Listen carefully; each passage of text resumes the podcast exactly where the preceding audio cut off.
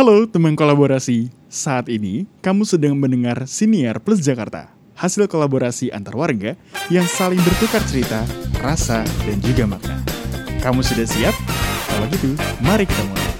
Halo teman kolaborasi, selamat datang di Siniar Plus Jakarta. Bersama aku, Jasmine Azahra, panggil aja Jasmine, dari Jurnalis Plus Jakarta. Nah, pada kesempatan kali ini aku akan mengulik lebih dalam mengenai sebuah kreatif hub bagi uh, berbagai komunitas kreatif dan pengembangan bisnis bagi UKM atau UMKM yang memanfaatkan aset gedung kantor pos pasar baru. Nah, mungkin kalau teman kolaborasi sudah familiar nih dengan M Block dan Jen M Block yang ada di Jakarta dan Jogja. Nah, kini PT Ruang Kreatif Pos hadir untuk mengubah salah satu cagar budaya kelas A di pusat Jakarta, yaitu tadi gedung kantor pos pasar baru menjadi sebuah kreatif hub yang bernama Pos Block. Nah, untuk ngobrol-ngobrol kali ini aku nggak akan sendirian, tapi juga ada uh, eh, CEO dari Postblok yaitu Bapak Jimmy Saputro. Halo Bapak Jimmy, gimana nih kabarnya hari ini? Halo Jasmine, baik-baik. Semua sehat-sehat ya. Amin. Semoga Amin. juga semua teman kolaborasi sehat-sehat selalu nih. Iya, betul. Yang okay. penting sehat sekarang. Betul, betul banget Pak Jimmy. Oke. Okay. Ya. Tadi juga sudah sempat aku singgung sedikit nih kalau Postblok ini merupakan suatu kreatif hub multifungsi bagi komunitas kreatif dan hadir juga nih beragam tenan dalam negeri yang bergerak di berbagai bidang industri kreatif seperti kuliner, musik, film, fashion hingga kriya yang memanfaatkan cagar budaya yaitu gedung kantor pos pasar baru. Nah, apakah ada alasan tersendiri nih mengapa sih yang dipilih itu adalah kantor pos pasar baru nih Pak? Jadi sebetulnya uh, ini berawal pada saat kita diminta oleh uh, eh, PT Pos Indonesia sebetulnya untuk berkolaborasi untuk membuat Creative Hub sebetulnya. Dengan melihat uh, kesuksesan sebelumnya adalah di M Block, kita diminta untuk bisa berkolaborasi bersama untuk uh, membuat Creative Hub di area Jakarta Pusat awalnya. Nah, pada saat itu kenapa akhirnya kita pilih gedung Filateli ini? Karena sebetulnya gedung Filateli ini punya sejarah yang penting buat PT Pos Indonesia dan bisnis pos uh, negara kita sebetulnya. Kenapa? Karena uh, gedung Filateli ini dibangun di tahun 1911. Jadi uh, sebetulnya udah 100 tahun lebih gedung ini berdiri Wah. dan kebetulan ini adalah uh, gedung pertama kalinya uh, gedung pusat pertama kalinya PT Pos zaman dulu, waktu zaman masih uh, penjajahan Belanda. Jadi nilai historinya sangat tinggi uh, dan pada saat kami datang ke tempat ini pun kami merasa ada sesuatu yang magical mengenai gedung ini gitu. Karena uh, pada saat itu kita waktu datang memang tempatnya belum direhab sudah tidak produktif yeah. dalam waktu yang cukup lama. Jadi pada saat itu kita uh, setelah lihat uh, kita punya feeling ini tempat magical sekali sebetulnya. Jadi okay. kami punya punya apa ya ikatan emosional pada saat ya, jatuh cinta pada tangan pandangan pertama lah waktu oh, kita iya, si gedung ini gitu kira-kira Hmm, jadi akhirnya kita putuskan, udah deh untuk proyek post blok pertama kali ini kita pakai gedung pos pertama kali di Batavia pada saat itu. Wah. Gitu, Jasmine. Oke, menarik banget nih. Jadi hmm. uh, seperti tadi udah dibilang juga sama Jimmy, uh, kayak jatuh cinta padangan pada padan pertama gitu ya betul, sama si gedung pos pasar baru karena punya sejarah uh, nilai sejarah yang tinggi juga gitu terhadap ya. gedung tersebut. Ya. Oke, nah kalau aku lihat di Instagramnya Postblog juga nih Pak ada post tentang pesona Weltevreden gitu. Ya. Nah sebenarnya ada apa sih dengan Weltevreden itu sendiri? Apakah ada suatu halkah yang membuatnya menjadi uh, istimewa gitu? Ya, jadi uh, saya bukan sejarawan ya dan budayawan sebetulnya, tapi kami melakukan sedikit riset soal uh, Batavia itu dulu seperti apa sih gitu. Saya saya suka membayangkan sebetulnya dulu tuh Batavia sebelum jadi Jakarta kayak sekarang ini dulunya seperti apa sih gitu. Jadi uh, dulunya ada Batavia itu tuh uh, pusat perdagangan itu ada di pasti di pelabuhan. Pelabuhan tuh di daerah uh, Kota Tua tuh. Kalau kamu uh, tahu kan di sana ada Kota Tua, kemudian ya, dia dekat betul. dengan pelabuhan. Nah, karena di sana itu sangat berkembang pada saat itu, uh, dan akhirnya terlalu penuh dan terlalu uh, sudah sudah berbagai macam orang itu ada di sana. Nah, akhirnya pemerintah Hindia Belanda pada saat itu membuat satu kawasan namanya Weltevreden. Walter yeah. Freden ini artinya kalau mungkin nanti ada yang salah mungkin bisa dibenarkan tapi uh, setahu kami Walter Freden ini artinya yang terbaik gitu. Oh. Uh, jadi mereka pada saat itu membuat sebuah area kawasan baru yang ditujukan ini ada tempat-tempat yang terbaik, tempat-tempat kawasan yang akan jadi uh, pusat uh, Batavia pada saat itu gitu. Nah, itulah kenapa uh, di sana banyak gedung-gedung yang bersejarah ada di sana. Contohnya uh, kalau nggak salah itu gedung Kementerian Keuangan yang ada di daerah Weltevreden itu tuh sebetulnya dulunya adalah kantor Gubernur Jenderal. Oh, Kalau gubernur jenderal iya. itu mungkin sekarang kayak gubernur lah ya gitu kira-kira ya. Nah, itu ada di sana. Kemudian kalau kamu tahu ada jalan kalau sekarang disebutnya Pantura ya. Oh, Pantura iya. itu tuh Pantura itu tuh sebetulnya awalnya itu mulainya dari jalan pos. Jadi PT Pos uh, apa si gedung Filateli ini di uh, depannya itu jalannya namanya Jalan Pos. Nah, itu tuh okay. titik nolnya mulai dari sana.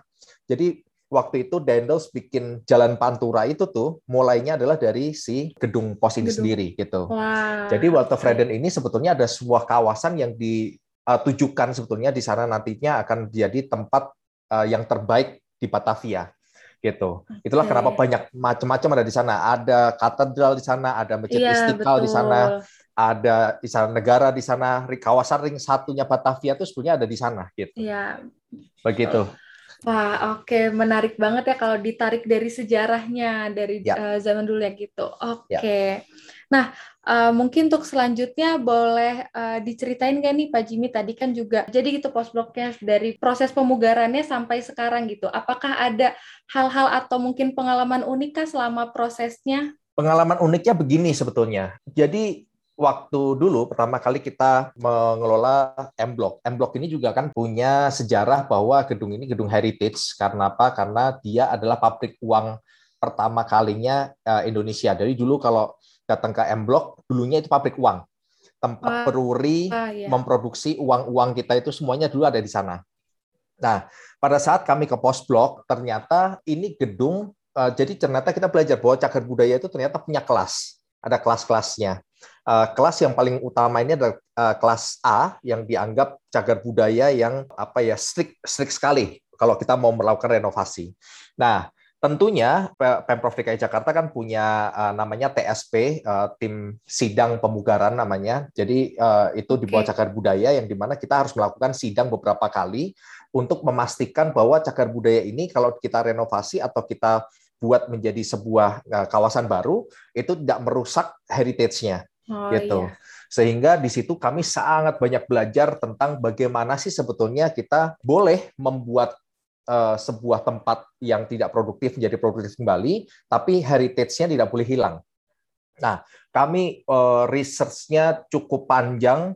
Tiap kali kita presentasi, bayangin kita harus presentasi sekitar 300 sampai 400 halaman gitu. Wah, Karena iya. setiap view-nya gitu, tiap tiap iya. potongan itu, tiap potongannya itu kita harus presentasikan gitu bahwa ini akan kita rubah seperti ini, ini akan kita rubah seperti ini. Jadi every single detailnya itu harus dapatkan approval dari TSP dan itu okay. pengalaman yang luar biasa buat saya gitu karena uh, ternyata banyak sekali hal-hal yang uh, ini contohnya simpelnya gini ya. Waktu kita datang ke sana kita lihat oh ini apa ceilingnya cukup tinggi. Oh oke okay, gitu kan. Pada saat kita cari lebih dalam, ternyata di gambar uh, zaman dulunya itu itu ceilingnya jauh lebih tinggi lagi.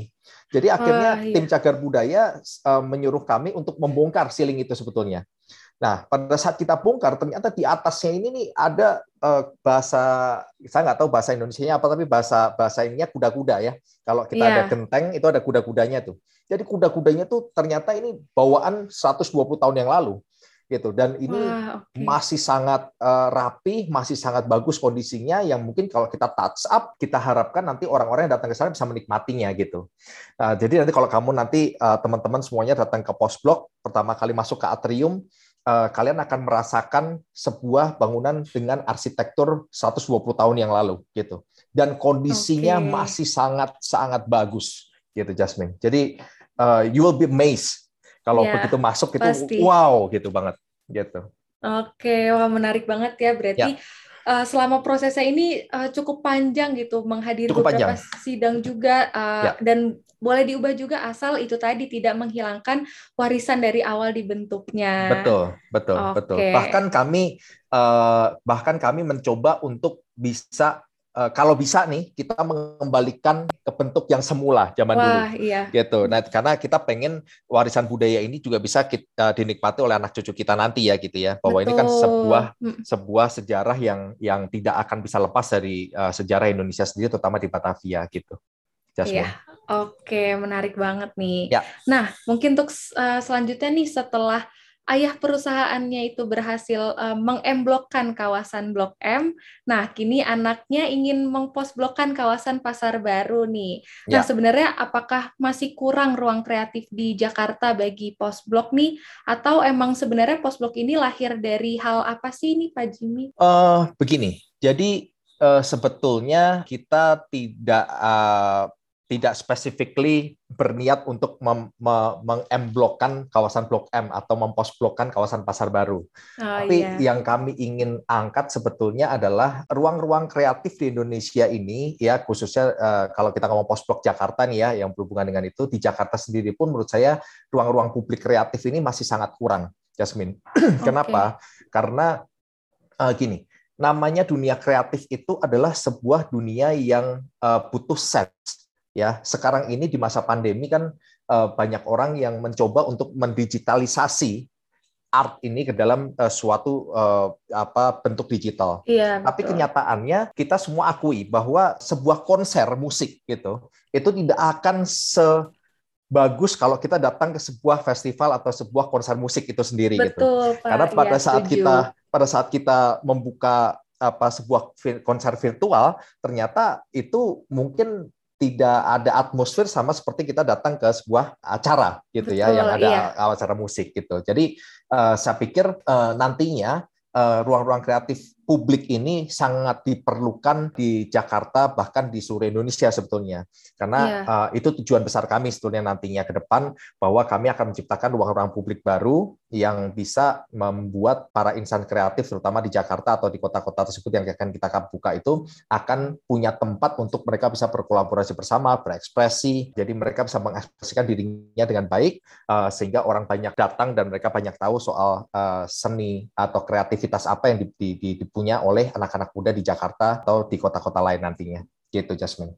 Oke. Okay. Nah, sebagai sebagai garis bawah juga, jadi yeah. kawasan pasar baru itu, uh, saya ada foto-fotonya sebetulnya. Uh, tapi coba bisa nggak dapat kita bisa bisa bisa tunjukkan di sini.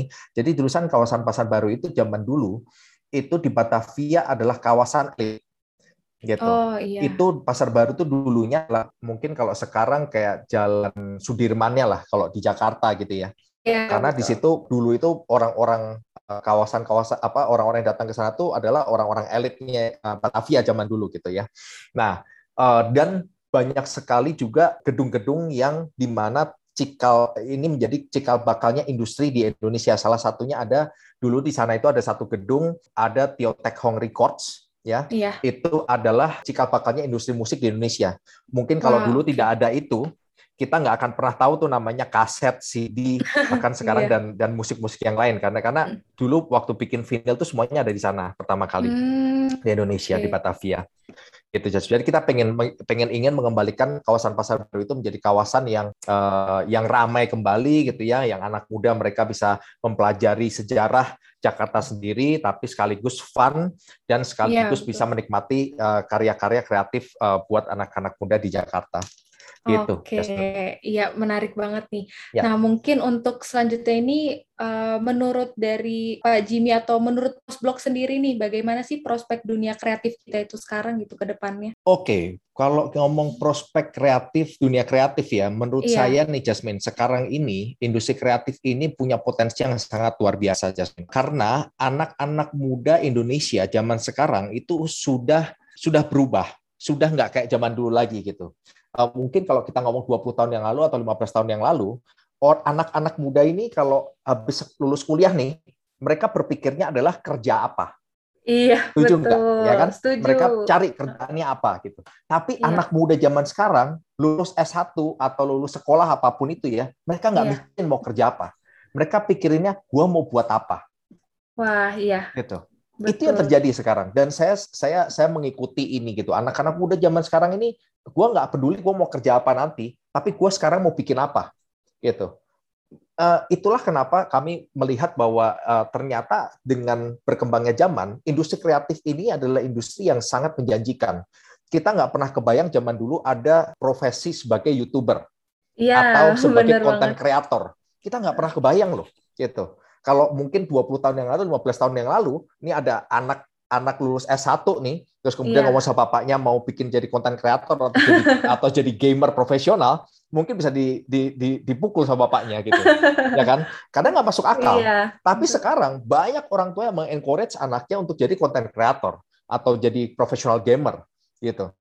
Nah, menurut saya industri-industri kreatif ini nih potensinya sangat luar biasa ya, terutama di Indonesia karena kita ada negara berkembang dan soon akan jadi negara maju karena kita Iya. punya potensi yang sangat luar biasa gitu. Dan dan per hari ini kita semua tahu bahwa banyak eh, hasil-hasil kreatif yang sudah mulai diakui dunia gitu iya, uh, dengan kualitas yang nggak nggak kalah dengan mungkin negara-negara maju di sana gitu ya. Gitu. Iya. Nah kita harapkan nanti uh, melewat industri kreatif kita juga bisa mengembangkan uh, nama Indonesia di dunia internasional ya gitu ya. Sama Betul. seperti contohnya kita lihat K-pop zaman sekarang gitu ya iya, betul sekali. dengan cuman dengan musik gitu, dengan K-pop yang mendunia, akhirnya Korea Selatan bisa menjadikan ini menjadi instrumen me- mempromosikan Korea Selatan itu sendiri gitu. dengan Iya. budayanya, dengan makanannya, dengan budayanya, dengan bahkan produk-produk mereka gitu kan. Iya, itu betul, betul. itu menjadi menjadi sangat uh, penting buat industri uh, secara keseluruhan di Indonesia ya, untuk untuk uh, perekonomian di Indonesia nantinya ke depan gitu. Oke, menarik banget nih. Berarti memang punya potensi yang luar biasa juga ya menurut Yes. dari Pak Jimmy sendiri. Yes. Oke, nah tadi juga sempat eh, disinggung sedikit sama Pak Jimmy kalau misalnya postblok ini akan hadir nih di kota-kota lainnya gitu. Nah, kira-kira mungkin prospek beberapa tahun ke depannya tuh akan seperti apa sih dari postblok ini sendiri? Oke, jadi kami di Radar Ruang Riang, kami punya holding namanya Radar Ruang Riang uh, yang membawai ada M Block, ada M Block Market, ada Post Block, ada JNM Block dan dan dan sebagainya. Uh, kami ingin sebetulnya punya mimpi besar membuat sebuah sirkuit hub yang terkoneksi, yang terintegrasi dari Sabang sampai Merauke. Kami ingin uh, membuka kreatif-kreatif hub ini dari uh, paling ujung di Sabang sampai di Merauke di di daerah timur. Tujuannya apa? Tujuannya kami ingin membuka kesempatan seluas-luasnya untuk para insan kreatif di Indonesia.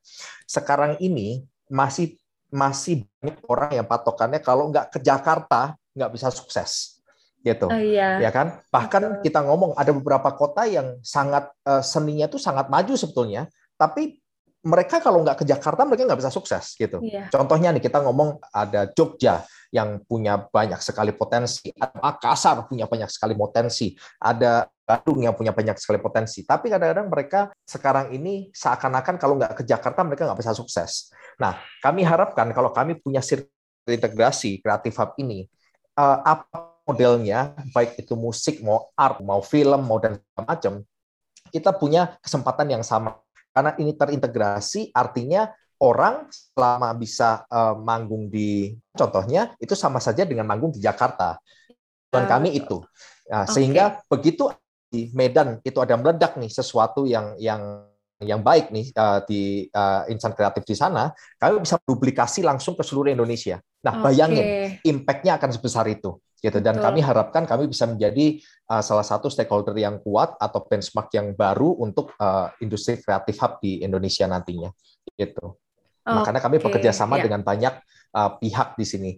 Mm-mm. uh, pekerja sama kami ini, bisnis kami ini adalah kolaborasi, Jasmine. Jadi uh, Oke. most welcome siapa pun yang mau berkolaborasi kami, kami terbuka kesempatannya. Jadi just contact us, apa pun kolaborasinya kami sangat terbuka uh, untuk bisa membuat dunia kreatif Indonesia ini jadi lebih maju nantinya ke depan. Jasmine.